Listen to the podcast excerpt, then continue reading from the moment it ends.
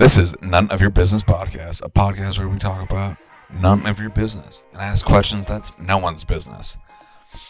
Thank you for joining me today. Now, in this podcast, we bring you inspiring storytelling from the heart. So, if you want to hear some inspirational motivation or whatever else, then stay tuned.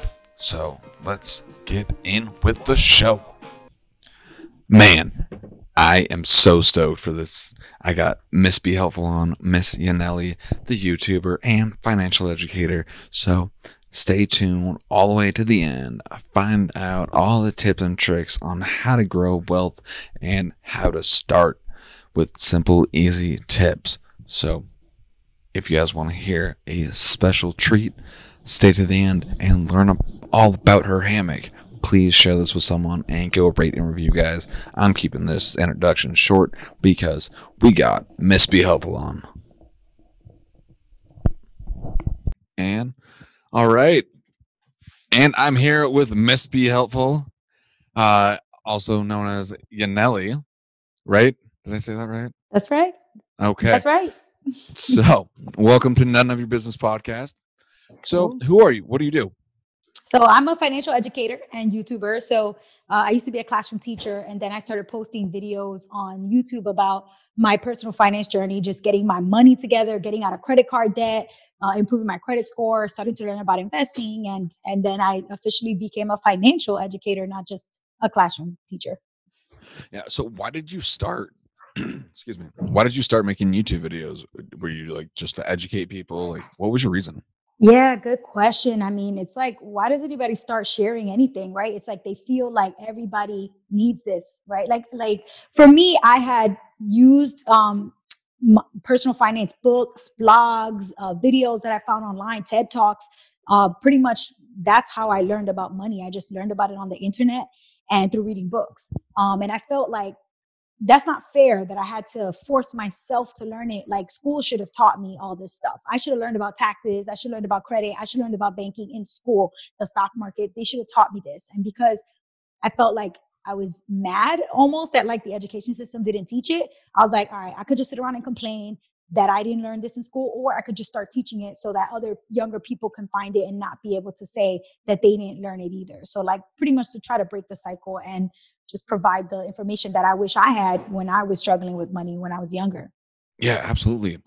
Absolutely. I think learning about money is way more important than learning the history. Like, history is important, but of course, yes. But you know, within reason. Of course, there's certain things that I remember learning that I'm like, I never used that a day in my life. I could have, I could have used so, so much more valuable information than what I was taught in the curriculum, in the traditional curriculum of school. Mm-hmm. So, yeah. if you were going to give like a talk, a speech, or make your last YouTube video on financial literacy, yeah, what would you tell whoever you're talking to? Oh man, it's hard because there's so much, right? Um, I mean, I think for me, the biggest thing I would say is that the foundation for everything in your life is money, whether you want to accept it or not. It's the it's a fact. And mm-hmm. so you're never going to be able to put all the pieces of your puzzle of your life the puzzle of your life together in a way that's super strong and it's not going to fall apart and, and, you know pieces aren't going to get lost until you figure out the money piece because that's the base of everything right like if you're sick and you have money you can get the treatment that you need if you are struggling with you know academics you can afford a tutor you can get the tutor if you have money i, I mean pretty much any problems that you're having generally you can find solutions that you know you can pay for solutions and if you don't have the money you often oftentimes you don't get access to those solutions. So i feel like i would my, my the premise the, the thesis of what i would say is that money and and learning how to manage your money and make smart money moves is the base of, of everything else in your life and you need to get that together before you want to kind of go off and, and improve any of the other aspects of your life. Mm, okay. So i know there's a lot of people out there that have like start small and then go here like if somebody they're struggling with their finances they know nothing yeah what's like three tips that you would generally tell someone to do yeah i think the first thing is is starting a budget Um, and I think a lot of people they hear that and they're like, oh, they just like roll their eyes. But the reality is, nine times out of ten, if you walk down the street and you tap random strangers and you ask them, hey, do you have an, a budget like for real for real a, a, serious budget where you actually come every month you update the numbers you see if you stuck to it you see if you're over budget under budget which categories you spent too much too little and, and reflect on it and then make updates for the following month a lot like nine times out of ten people are going to say they don't do it mm-hmm. and and that's crazy to me because there's no company that's successful that doesn't have a budget there's no school that doesn't have a school budget an operating budget right Absolutely. like so if we expect to succeed in life, um, we have to have a budget. Like we have to know what's coming in and what's going out. Um, and for a very long time, I was not budgeting. Like I just would be like, in my mind, I kind of had like a pseudo mental budget. Like I'd be like, yeah. yeah. I know that. I know I have like 50, 60 bucks left on my next paycheck. Like, but that's not a budget. and so I would, the number one thing I would say is you gotta, you gotta budget. Um, mm. and then I would say number two is you have to get into the habit of putting money aside for no reason. And that's so weird. Like that's, that's like it's like a, a, a, it goes against your human nature because every time you make money, you know exactly what it's going towards. Like you're like, all right, this is my rent money, right? Like okay, this money's for the groceries, this money is for this, and so to be able to have a savings account with a pile of money, like a stash of money there, and it's not for any real purpose, that's really uncomfortable for people. It's like, what do you mean? That money's just sitting there. Let me spend it. like, right. you know, it's like I can't just have money sitting around. Uh, but I, I think that's a huge piece of sleeping peacefully at night is for me personally is knowing that I have a couple thousand dollars just sitting there. If I was to lose my job because of whatever reason, you know, COVID 19 obviously right now is a big thing, but if it wasn't coronavirus related, maybe it's something else. I lost my job. I would be okay for a couple months until I found the next gig because I have you know, a couple months of rent just sitting there. I'm not going to get kicked out of my apartment. I'm not going to have to go begging people, take a payday loan, beg, you know, whatever. And so I think like one is budgeting, two is getting into that weird, awkward habit of just piling money into a savings account with no real purpose, just knowing that that's there for an emergency. Um, and then the last, the third piece is you got to learn about investing because it's just, there's just nothing else in the history of humanity that has propelled the amount of wealth generation that a lot of the wealthy and the rich people in our country have nothing else that has done it compared to the stock market. Like yes real mm-hmm. estate has done it but it's it's in, in a different way. Like consistently historically over time time and time again allowing people to build wealth from one generation to the next it's the stock market. It's the it's the greatest wealth generator. So we gotta get on that bandwagon understand get rid of like the fear the confusion like the oh i don't know it's scary but the vocabulary is scary. Like yo, get over it. Like you just just learn what the words mean, understand the basics, and start investing because that's the only way you're gonna be able to retire comfortably and without any stress or worries about uh, if you're going to be able to pay for your health if you're going to be able to pay for your health care for medicine for you know your, your rent your mortgage your bills when you're in older older age uh, you won't have to worry about it mm, okay okay so like growing up you were talking about how you didn't have a budget and mm-hmm. you had like a fake budget in your head. yeah. Like what what kind of struggles did you go through financially besides just saving that $50 till your next paycheck? Yeah.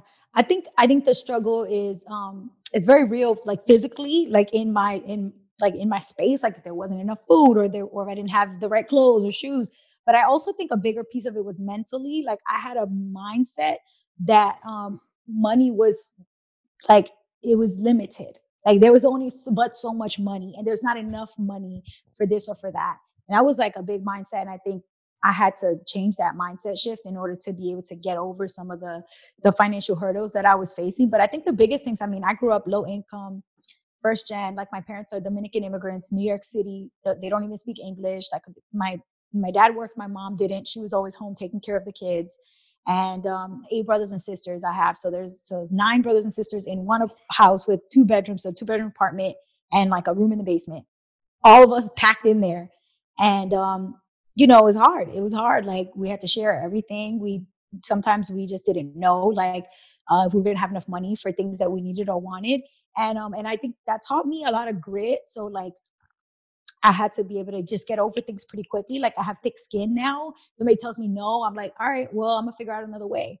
Versus, you know, I think a lot of other people that um, if you've been given everything, you've been fed, you know, silver spoon from the time you were born, it's hard for you to hear no, and you don't know really how to deal with that. And I think um, so because of some of the financial challenges that I had growing up, I saw that my parents didn't have enough money for the for the things that we needed, school supplies, clothes, like things like that. I would go to school and all the kids would be like, "Oh, what'd you get for Christmas?" I'm like, a hug and a kiss.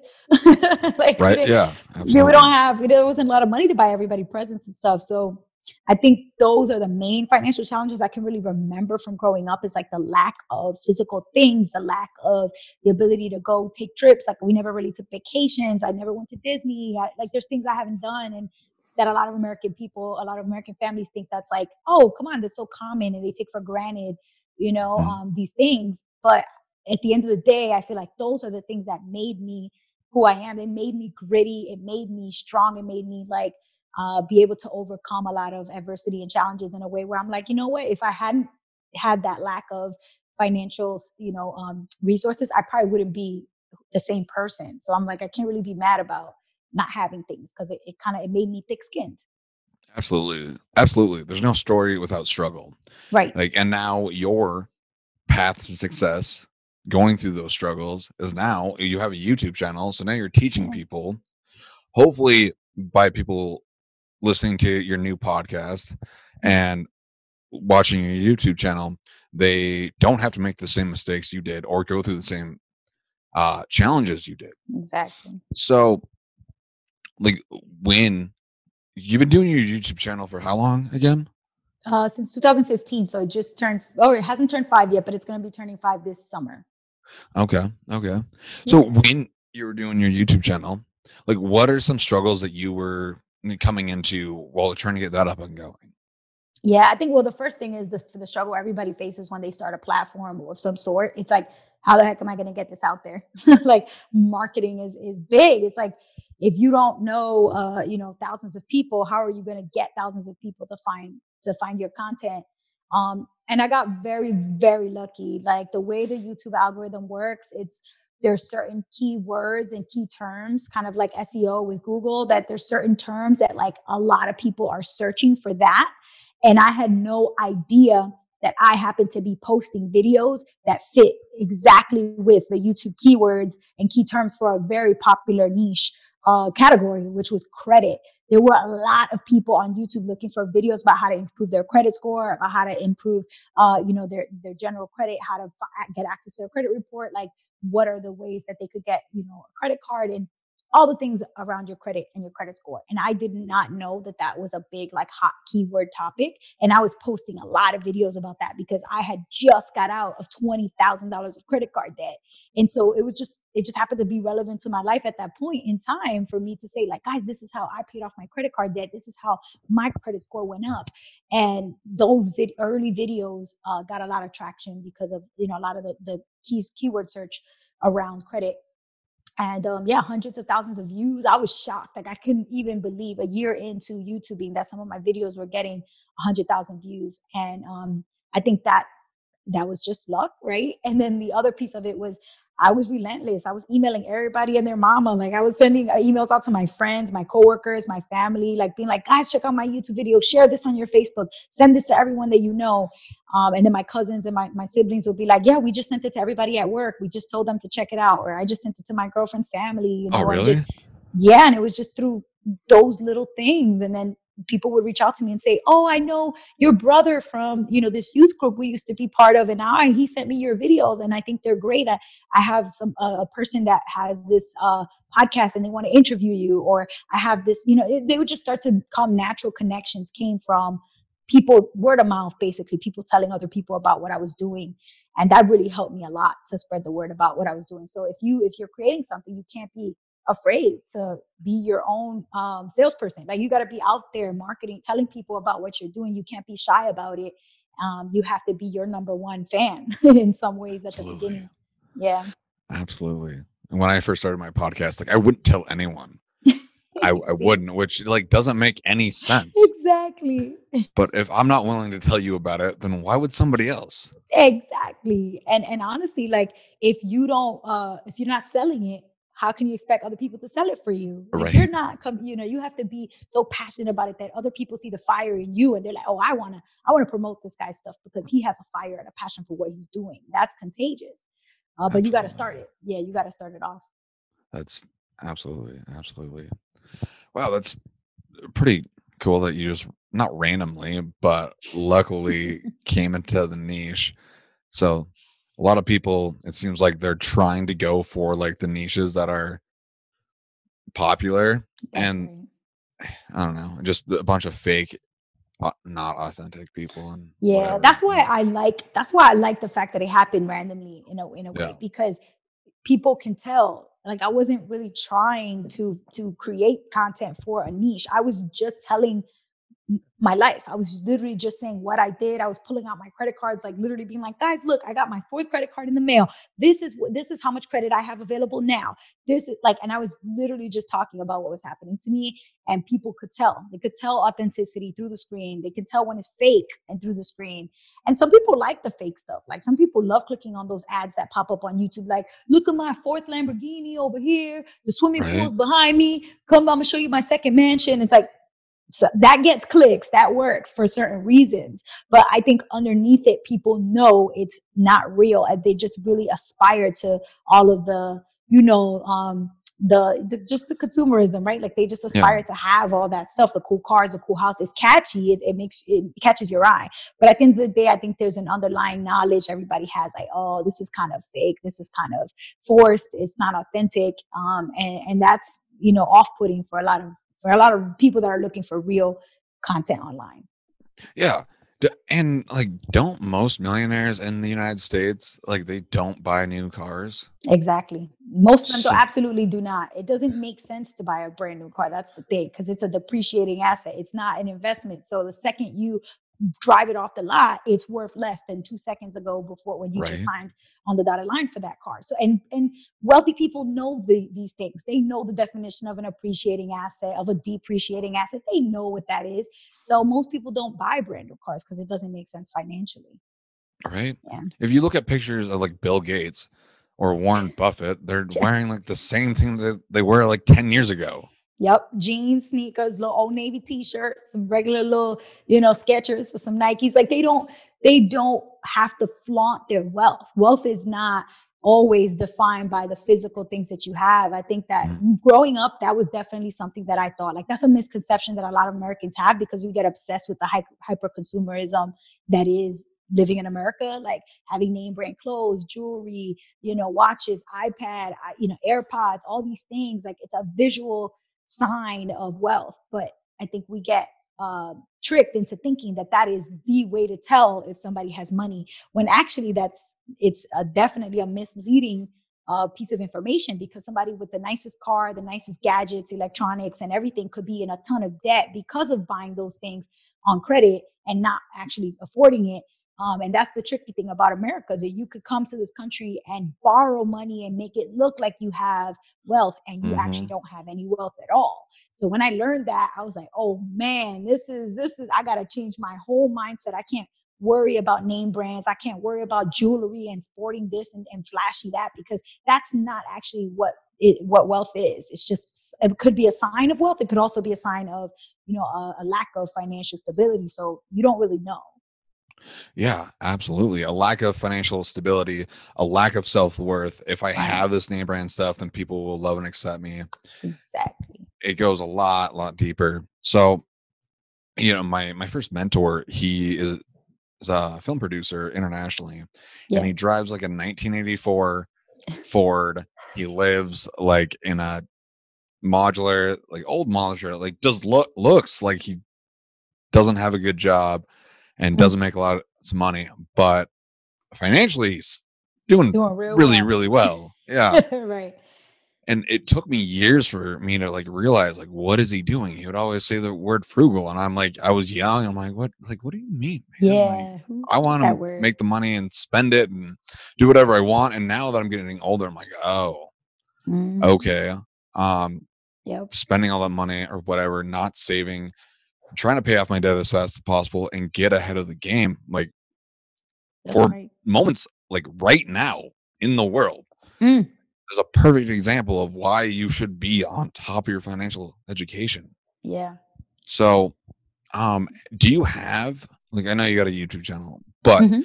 like what would could you recommend to somebody during COVID nineteen during this pandemic to Mhm. make a passive income? Oh, there's so many resources online. It's crazy. I mean, I would definitely say, first of all, you can't just go online and look at what other people are doing. You have to first start with your skill set. You know, there's certain things that I can do really well that I don't necessarily enjoy doing. Like, I mean, resumes, right? Like, I, for some reason, I'm oddly really good at writing resumes. I can edit them really well. I can revise the writing. I can make it sound super professional, throw in some snazzy adjectives and, you know, verbs. And all of a sudden, you got a great resume, literally. And I hate doing it. I don't enjoy writing resumes, but I'm not gonna lie. I can take a resume and make it a bang up resume in 15 minutes. And if I really desperately needed money, of course, I'm, I don't enjoy writing resumes, but that would be one of the easiest ways for me to make money online is because I know that that is a skill that I have. It doesn't matter if I enjoy it or not. If I'm desperate for money, I have to tap into the skills that are that I have value to add there. And so I think people need to do that. They need to reflect on what are the things that they're good at. Are you really good at photography? Are you really good at editing videos? Even if you hate it, sometimes you have to make temporary sacrifices to create income at certain points in time. This is especially one. I know that a lot of the essential workers right now, grocery store workers, delivery food uh, workers, they they don't want to be out and about working. They want to be home with their families, safe and sound, just like a lot of us who have the privilege to be working from home. But they can't. They have to make that temporary sacrifice because it leads to them being able to continue to bring in income. So I think for a lot of people, you got to figure out what is a temporary sacrifice that I can do, or maybe you're even lucky in that you do something that you're good at and that you actually enjoy. So in my case, that's YouTube. I happen to really love talking, making videos, and you know, and I also like editing the videos and posting them and making thumbnail images. And so uh, because I get I enjoy doing that and it makes money on YouTube, I'm very lucky. But I I recognize I'm fully aware that if my YouTube channel stopped making money and people stop watching it and stop clicking on it tomorrow, that I would that I better quickly adapt and start doing something else that I'm also good at that could generate money. So for for me, easy ways to do that, I can only speak for myself. Online tutoring because I'm I used to be a teacher, so I can always make uh, you know anywhere upwards of 50 bucks an hour just online tutoring um, and then also again resume writing doing any sort of like professional career coaching training resume building workshop stuff like that like i'm just really good at that traditional career stuff. And um, and then anything related to personal finance you know personal finance education workshops i can do those online. I can you know ch- charge money and, and teach people the educational financial content that they that they probably aren't learning anywhere else. Let's be real it's not in the curriculum in school. Parents don't really know it themselves. So i feel like i know sort of what i'm good what i can offer and how to make money from that. So people gotta people gotta do that. You gotta dig a little. What am i good at and how can i use these these skills that i have to make money That's a really good point. That's a really that's a really good point. So wow, thank you. Um, did you teach yourself how to video edit videos? Yeah. So funny enough, when I was in art, um, I was in high school. I was an art major. So my high school, it's the high school that the Fame movie is all about, like the movie Fame and the musical Fame, where the kids run out and they're dancing on the cars and stuff. So in my high school in New York, it's a really well-known high school. It's one of the performing arts high schools in New York City, and it's also one of the specialized high schools. So you have to take a test to get in. And so mm-hmm. to, when you test to get in, you have to sh- tell them what is the talent that you have that you're auditioning for. So for me, it was art. I was as a kid, I was always art. I was always artistic, very artsy. Like I would do things with glue guns, glue sticks, crayons. You know, just like always doing something artistic, and that would keep me busy. Either that or reading chapter books. That was that was like I was lost in a book or making an art project. And so when I got to apply to high school in New York, you have to like apply to high schools if you want to go outside of your your neighborhood. And you know, my parents knew that my zip code wasn't one that had great high schools in the zip code that I we lived in. So they were like, all right, try to go to one of the better schools. So I auditioned for art. I got accepted. I went there for four years. I did children's book illustration was like my main concentration. I thought I wanted to write a children's book series of books, kind of like um, Judy Judy uh, Blume does a lot of like children's books and um, Beverly Cleary. Like I wanted to do those like boxcar children book series of books, like all those books I grew up on. I wanted to do that. And then I also wanted to illustrate the books. So I was studying a lot of illustration and doing like book book uh, art. And then I decided I didn't want to do that anymore after you know doing it for a long time. But while I was there, there were a lot of classes that you could take as an art major. So you could take anatomy classes and like draw naked models, which w- was a very interesting class to take when you're 15 or 16 years old, and like yeah. everybody in the room is snickering when the model gets naked, and it's like a very funny um, experience as a 16 year old in New York to take. Anatomy. Oh, they would bring in an actual yes. person. Oh. Yes naked models would come into our high school class. I was 16 years old, and there would be either a dude or or an old. They usually did overweight people because it's it's it gives you more like you know light and darks and shadows to work with when there's you know more body meat and so mm-hmm. they would bring in really big bigger people to to to pose and they would change their pose every minute or two and then you had to quickly draw like the changing poses and just sketch them and like just study the human form basically yeah which was really cool. But if you're 16 years old and you come in from the Bronx or from Staten Island or from Brooklyn into a, a high school Manhattan, you know, it, it drew a lot of um, inner city kids, right? So we'd be like cracking up, snickering, laughing yeah. when they would get naked.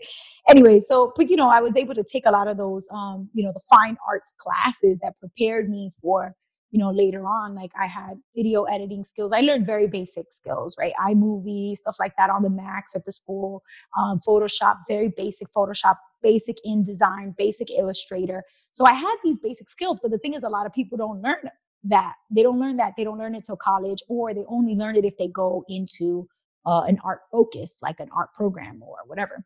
So I was very lucky because I got to learn some of these things that a lot of people don't know. And then when I got to college, I just kept practicing. I would make funny videos for my friends, you know, as pranks. I'll post on YouTube or Facebook.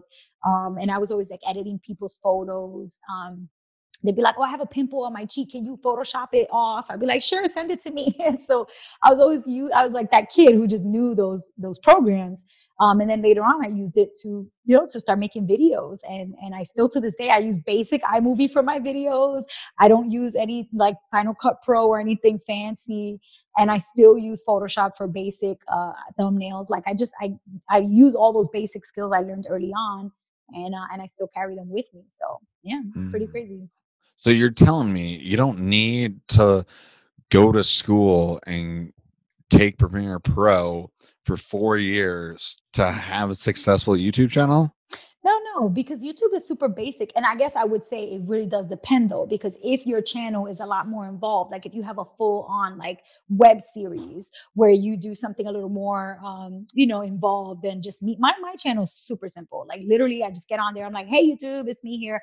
I'm going to teach you guys these three things about saving today. Boom, boom, boom. And then I just do like very quick tutorials. Like they feel like very professorial, like it's like a teacher teaching. And I just keep it simple, you know, eight minutes, 10 minutes, maybe 20 minute videos if I'm, ha- if I have a, a long topic and that's it.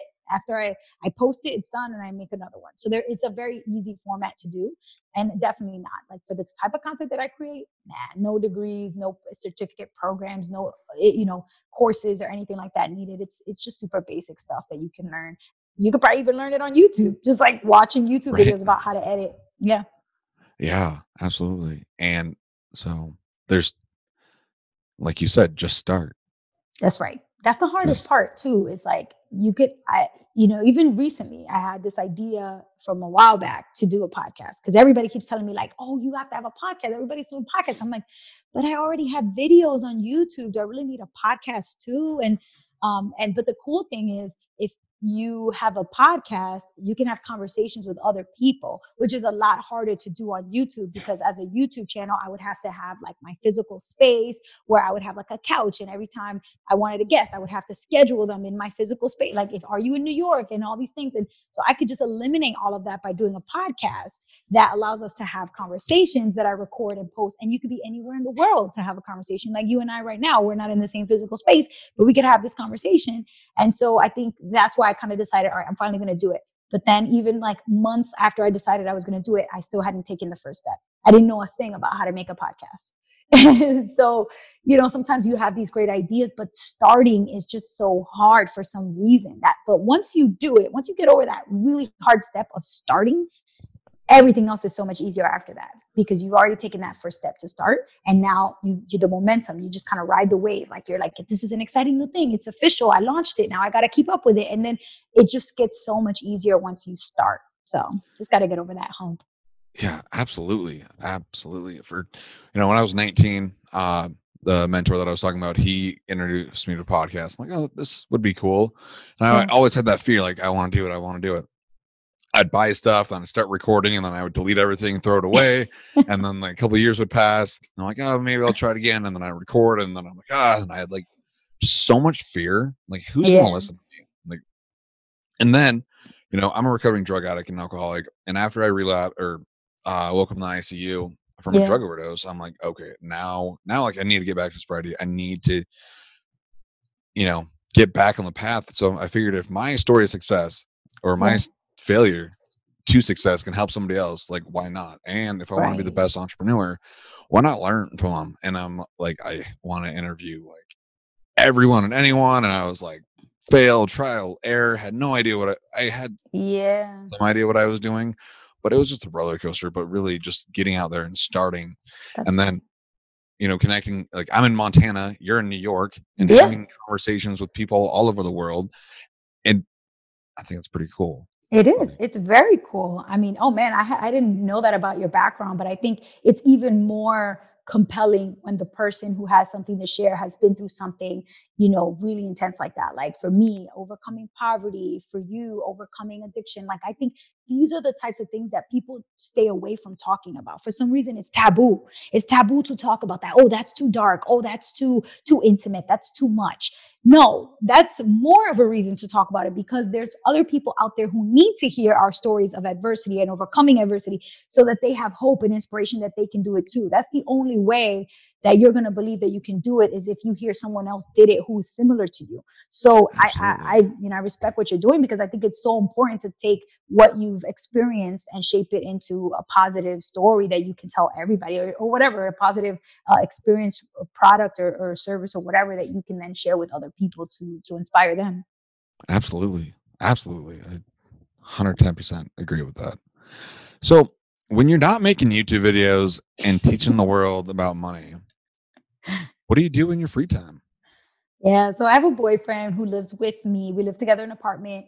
And um, yeah, we I mean I spend a lot of time with him. He he does a lot of um, he codes and he creates like different app. So he just made an app for Slack. So anybody who uses Slack can go onto the Slack app store and buy um, apps for Slack that can do certain things that give you added features in Slack. So he coded from scratch a simple, you know, add-on to Slack that allows you to like personally DM or personally message everybody in a Slack channel. So if you have like 100 people and you want to remind them all to do something, if you just post it in the channel, chances are half of them are going to see it, half of them are not going to see it. Um, and so instead of going by one by one and messaging each one of the 100 people, you can send one message and it will individually message all of those 100 people with that reminder.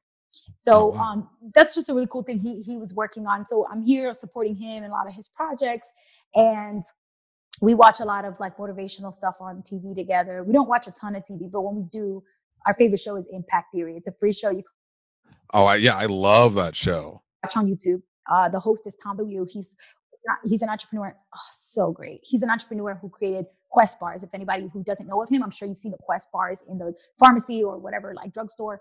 Um, and after creating Quest bars, you know, he he knew okay, there's this recipe, this formula for creating a successful business, but his passion wasn't Quest bars. Like he his nutrition bars wasn't his his life's passion. So he decided to leave that company and use his fortune to build a company that was his passion, which is to show other people how the mindset of a successful person is. Like what is that that mindset that you need to have? And so he created Impact Theory, which is a YouTube show. He interviews people that like I I mean I would never have heard of if I if it wasn't for his show. And I just sit down for an hour. We will make lunch. We sit down together right here on this couch. We'll put Impact Theory on, and we're just like in awe of different people's life stories that we find out about through through Impact Theory. So we watch that show together. We read together. We hang out together. We work in the same space now, obviously because of quarantine. We're working together all the time, and I spend a lot of my free time with him. He's great. So shout out to my boyfriend Jamil. And um, and then when Jamil and I are not together, I have a full time job uh, outside of YouTubing, which is still giving people financial advice, which is funny because you said, What do you do when you're not getting financial advice?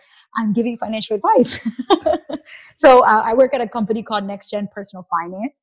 Um, it's a nonprofit that was created by another, a former entrepreneur who um, he wanted to create a place where teachers could get lesson plans, activities, projects, games, all about personal finance so that they could take this stuff and bring it into the classroom and have a curriculum for teaching students about money. Um, so he created this company. He found me on YouTube.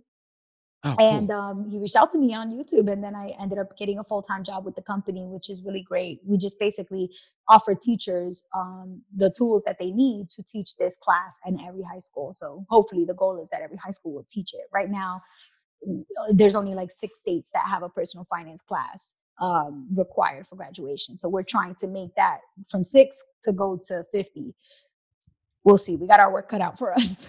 yeah. So why do you think like that's not in the curriculum? I mean, it, so it, parts of it used to be right. Like when when I was little, my siblings, my older siblings that are the generation before millennials, so I guess that's Gen X, they were taking home ec. Like if you've ever heard of home ec or home economics, mm-hmm. that was a lot of personal finance. Like there were budgeting um, lessons in there, credit card lessons. But now it's kind of like, oh, we don't really we don't really do home ec anymore. We moved away from that because there's this really big push to uh, push everybody into college. Like there's a a college focus in, in a lot of high schools. So there's more SAT prep, there's more test prep, there's more of that, um, career counseling and things like that. Um, which is equally important. Like I think it's all important. It's not that one is more important than the other, but w- we need to like make sure that they're all accessible to students. And so then that's the that's where the problem comes because it's like, all right, we got only got but so many hours in a school day. How can we make sure that they get reading, writing, math, science, history, you know, personal finance, gym, nutrition, sex education. I mean, everybody thinks that the thing they believe in is the most important thing to teach, right? Sex education advocates believe sex ed is the number one thing every teenager needs to learn. Somebody like me would argue personal finance is the number one thing people need to learn. You know, that we got history buffs and historians like, no, history is the most important thing for them to learn. So how do you uh, decide what to prioritize when you only have but so many hours in a day, so many classes that you could put on a kid's schedule? So I think that is one of the logistical challenges is like we just don't have time for all these classes and we have to choose which ones are going to be the core classes that are required and then all the rest of them will just be electives and the kids can pick them if they want them um, so I think that's the, the, the problem right now is trying to figure out which are the ones that are going to be considered the core classes, and then the other ones that are electives. Which ones are those going to be? A lot of people arguing that you know economics should not be one of the core classes; it should be an elective. Personal finance should be a core required class because economics is the next level. After you learn mm-hmm. your own how to manage your own money, then you can learn about the global economy. But yet it's the reverse. Most schools require economics and don't require personal finance. So it's just interesting. I think a lot of it is uh, educational and logistical issues, but then the other piece is political, right? The powers that be. There's so many lobbyists that push for the thing that they want to be in the classrooms and if that's economics then economics is going to be the reality is the lobbyists they they are have access to power and to uh, legislators and politicians that make the laws that re- that make these requirements in the schools. So if you're not in that scene, it's very hard to have a voice and to have access to that power. Yeah. yeah well, good. Good on you for trying. trying. We're tr- we're trying to do something about it. You know, we'll see. yeah.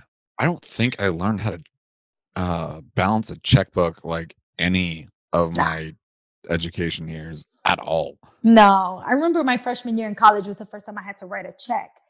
And I think it was for, there was a uh, study abroad program that I was applying for. And they asked for specifically for a check that you had to write a check to pay for it. And I was like, I had to Google on my laptop at school, like how to, how do you write a check? Where do you sign the check on the bottom left or the bottom right? Right.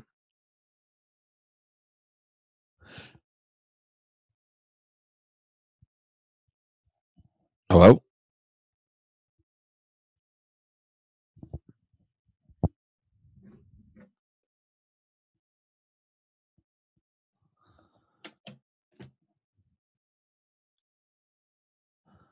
Hello? Hello? I can't hear you. Oh, Oh, okay. There you are. Okay. Sorry. My AirPods disconnected, but back on. No, you, you're fine. You, you like froze for a minute on my screen. So, no big deal. So, you were saying you didn't learn how to write a check, you had to Google it. Um, yeah. And then, like, now with the younger generation, like, just swiping a debit card, credit card, do you think that is going to make it harder for people to be on top of their budget? Oh yeah, hundred percent. Not even harder for them to be on top of their budget, but harder for them to understand the basics around money, how it works, how to make transactions. Like, there's a story that um, uh, I do a lot of teacher training, so there'll be like hundred teachers in a room, and they're all sitting down trying to learn how to teach kids about Venmo and Cash App because like they don't know, they don't use those things themselves. They're older teachers that don't have these apps, and yet kids are using them. So the teachers, there's a gap in the teachers' knowledge in terms of 21st century uh you know apps and tools right? So we kind of step in and try to teach the teachers so that they're teaching kids relevant stuff for the 21st century. So not teaching kids like all right everybody this is how you write a check. That was important 10 years ago. We were in school but now not so much. They don't write checks anymore. They're just trying you know setting up online payments.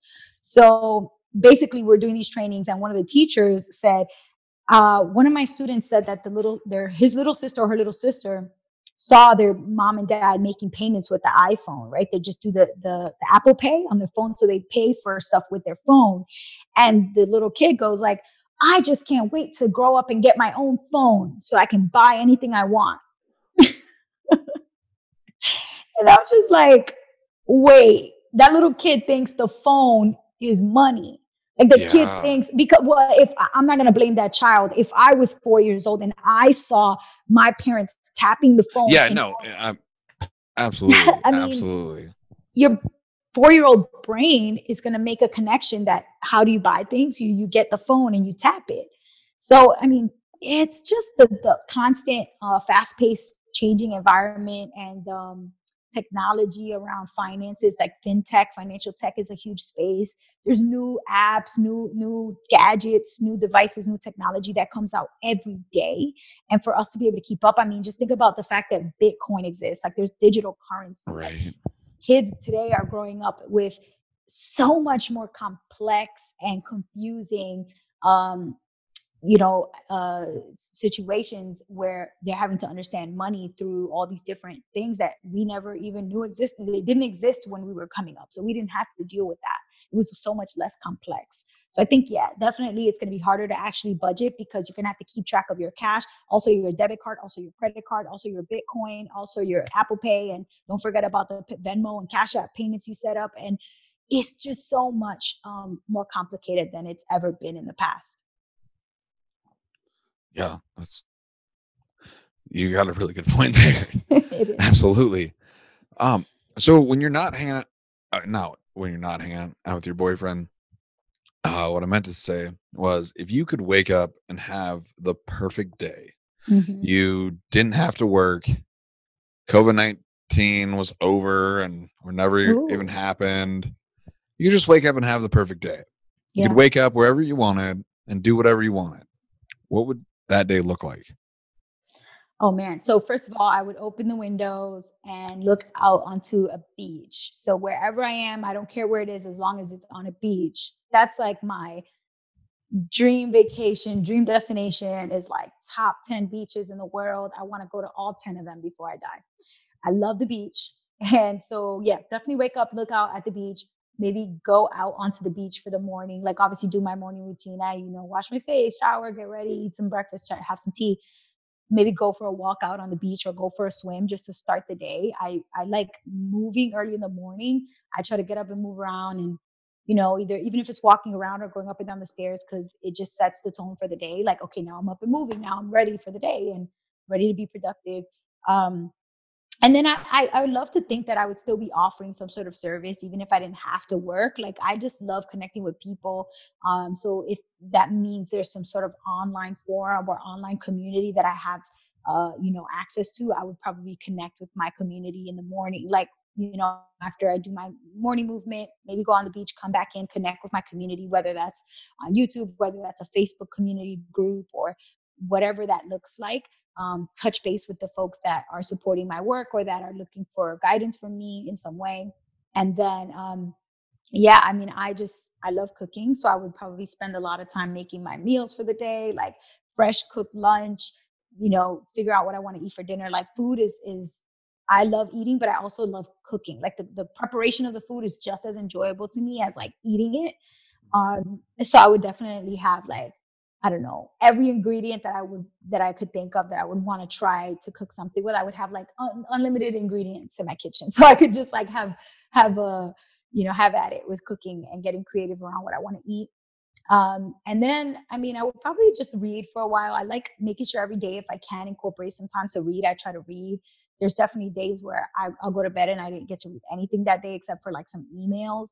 But I try to make sure, even if it's just 20 minutes, 10 minutes of reading, um, or you know, if I can't read, then listening to an audiobook while I'm doing laundry or something. Like if I have things that I need to get done, at least try to listen to something to stimulate my brain a little bit, not just you know scrolling through Instagram and watching stuff online. Yeah. Um, I would definitely talk to my family for a little bit, like call my mom, call my dad, check in with them. That usually, t- I usually plan like, oh, I'm gonna talk to my mom for like five, ten minutes. It always lasts like 30 or 40 minutes because my mom just talks, talk, talk, talk, talk. So I would need like an hour to block off just for mom and dad conversations with mom and dad. um, they like to talk a lot, like me. That's where I get it from. So yeah, I'll probably check check in with them and then at night i would probably like to go out you know if it's an if i'm on a if i'm somewhere where there's a beach accessible to me that i imagine that like it's really nice climate. I would probably like to go out either on a hike or like go for you know, go out to a fair street fair or food festival whatever's going on. I just like to like go out and be out with people especially now during quarantine i just like miss going out and being in groups of people so much. Absolutely. i'm like i miss like the food the farmers market like food festivals just going out um and uh, yeah, probably just end the night with a glass of wine. I'm a big red wine fan. I just love red wine so much. It's easy on the stomach after dinner, during dinner, and also can put you to bed really easily. So it's perfect for knocking out right after a good glass of wine. I'm ready for bed. there you go. Right on. So you were talking about when the first thing that you would do when you would wake up is open up the window. What about on just a normal day basis? Do you have a morning routine?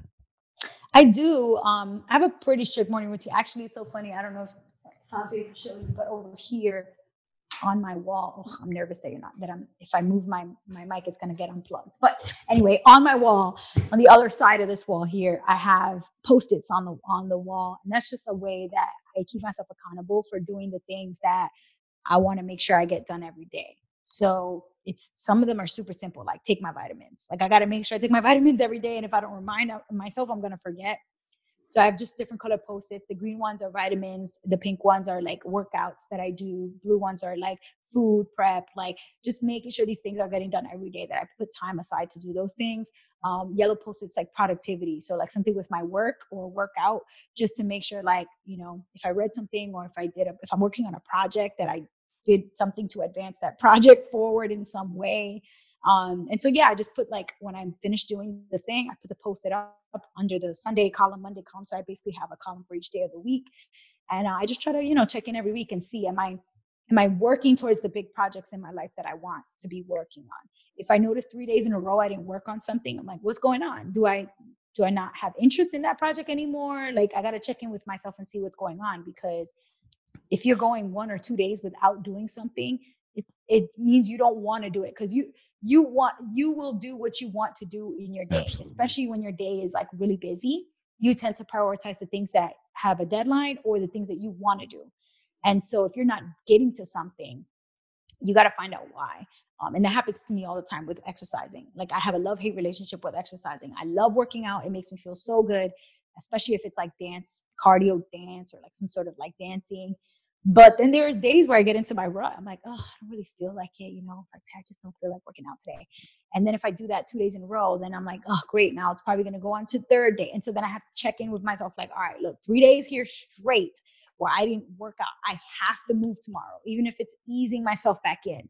with yoga or something like slow, right? But I have to do something to start moving because I don't know. I just don't want to be the kind of person who doesn't make time for important things every day, like Absolutely. eating, moving, um, you know, productivity, self care. Like these are things like if you don't make time for it, you tend to go a little crazy, and um, yeah, you start to maybe feel either anxious or or you just start to feel like depressed a little bit. And so I think if if I hold myself accountable to doing those things every morning, even if it's not in the morning, like sometimes I just make sure I get to it. But generally speaking, I do. I'm really weird though. My boyfriend and I don't have a bed in our apartment.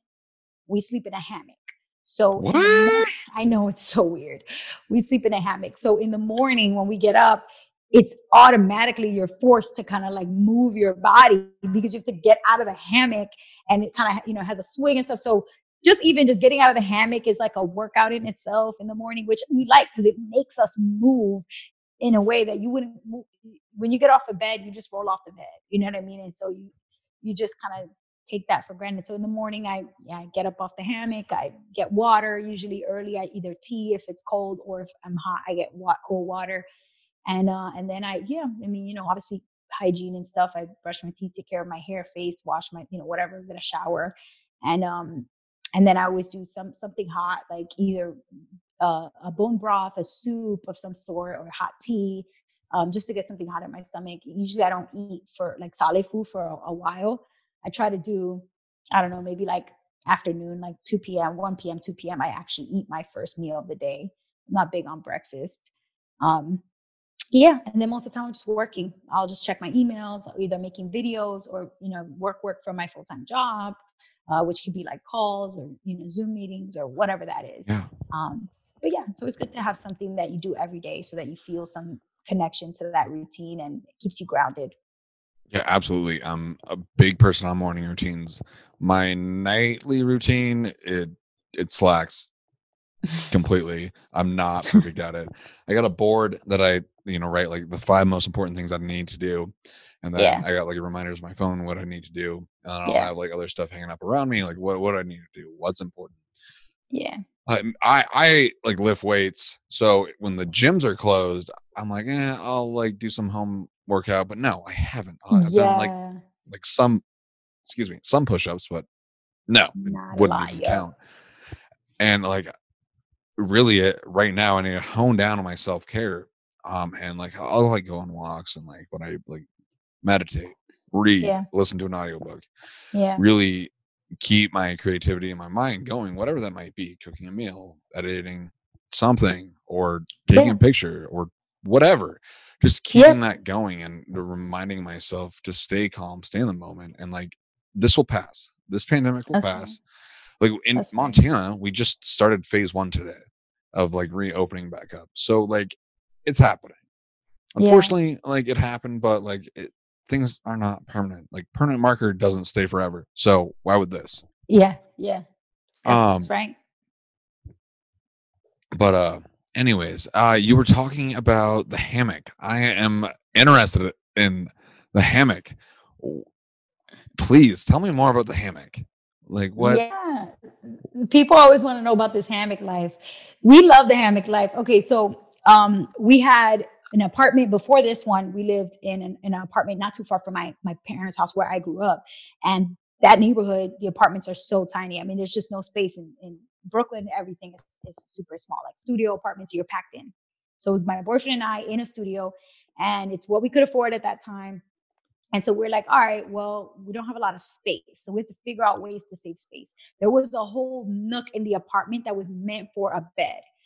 Uh, but the ceiling was really low. So in the mornings, we got we got ended up getting like a Casper mattress or whatever, you know, those box mattresses. We tried a couple different ones actually. We were testing them to see which one the best.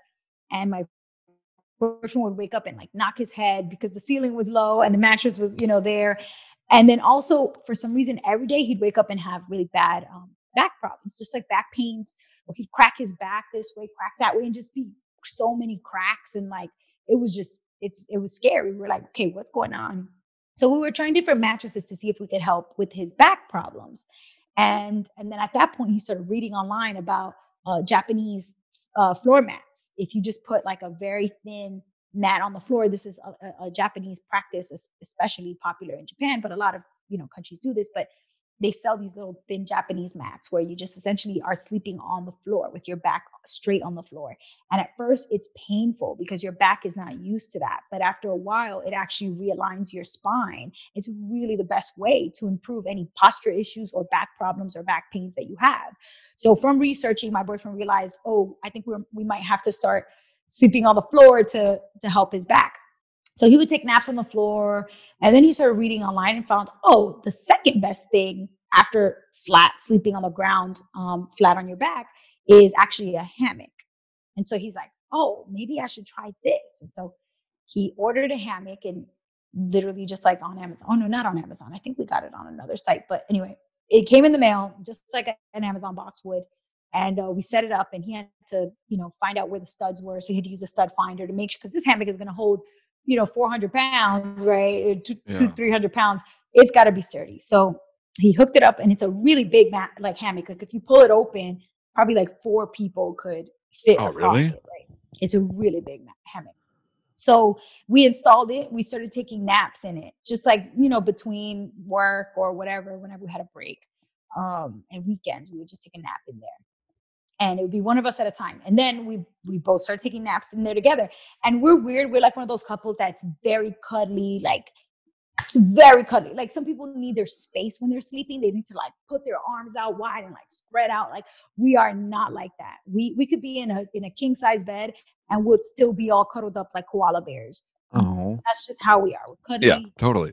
Okay, we're cuddly lovers. So we're all cuddly and cuddled up and in the hammock. And then we start getting the best sleep ever because these naps would turn into like really long sleep. And we're like, this is the best because the hammock is just rocking you so slow, like so slightly.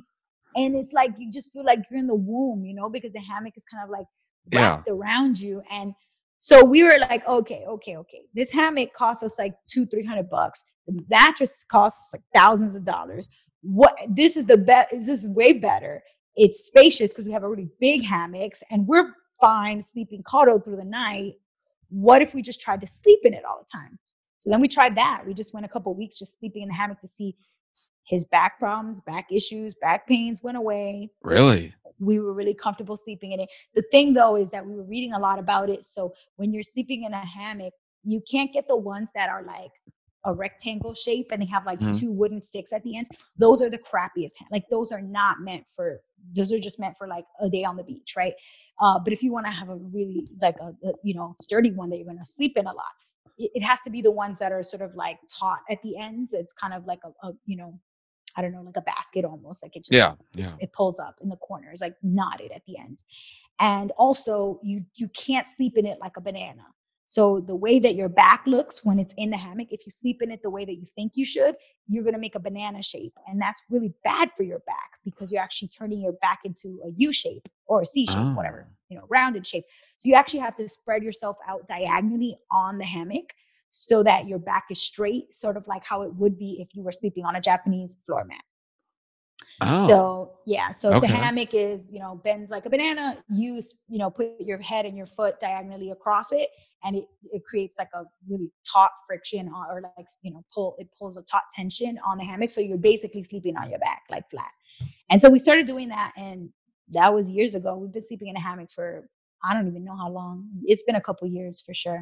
Wow, that's super interesting. We're weird. We're so weird. I've I've never posted about it, but I do tell all my friends and my family, and everybody knows that we sleep in a hammock. But I've never made like a YouTube video about it or or you know announced it more broadly or anything. I don't know. I just feel like people would just start people just judge and just like make it a, a you know a, such a big thing.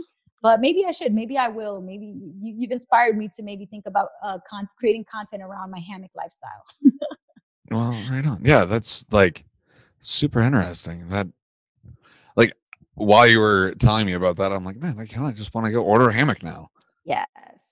So, so comfortable. It's the best man. nap you will ever mm. have. It's so nice. And yeah, I mean, sometimes I'll wake up to go to the bathroom in the night and then I'll come back.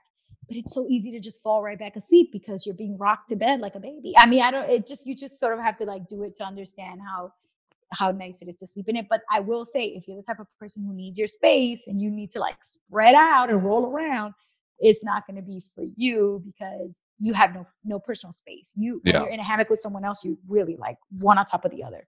Yeah. I yeah. I could imagine. Yeah. absolutely. That's yeah. But that's that's super cool. Huh. You might inspire me to go sleep in a hammock. Yeah, I'll send you some literature. Convince you officially. Perfect. Thank you. Uh so I got a couple last questions for you. yeah, what's up? One, where can people find you on the internet? Yeah, so um, if you guys want to email me, the easiest way to do that is missbehelpful at gmail.com. That's the email that I post in all of my YouTube videos. Uh, but if you want to find the content that I've created, definitely go to YouTube. It's uh, the fastest way to find me. Miss Be Helpful on YouTube. It's M I S S B E Helpful. And um, yep, I post videos there every week.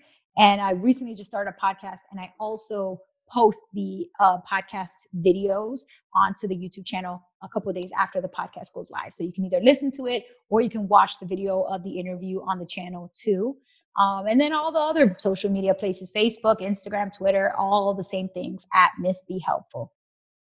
Right on. And what is your podcast called? Mind Your Money with Miss Be Helpful. Mind your money and Miss be helpful. Love it. Yeah.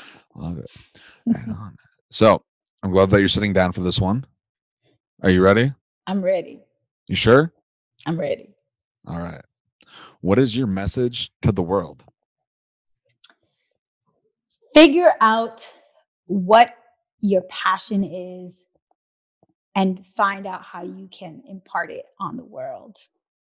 You've got to find something you're passionate about and then think of how you want to give it to others, what that's going to look like and what that's going to mean for you. For me, it's teaching people about personal finance and helping them get inspired to make change in their own financial lives. And, you know, I think once you find out what you're passionate about and how you're going to share it with other people, your life becomes so much more meaningful rather than just like a routine, root, you know, regimen every day, same thing every day, in and out and day out. So I think it's Absolutely. important to find out what you're passionate about, even if it's not like a a, a business or a brand or an entrepreneurship. It could just be a simple project. It could just be volunteering. It could be whatever it is, but it's got to spark uh, some sort of passion in you. Otherwise, yeah, life's going to be pretty pretty meaningless and uninspiring.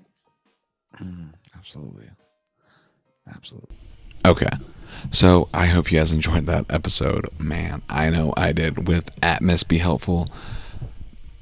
And I loved how she told me about her hammock and how to build wealth and just the genuine conversation that I had with her was just amazing. So please share this with somebody, guys. Please go to www.eastcoasttags.com and get 10% off when you use the promo code none of your business and follow me on Instagram at Robert Delude and at Miss Be Helpful on Instagram. Check out our YouTube channel. It's amazing. I love you guys. Until next time.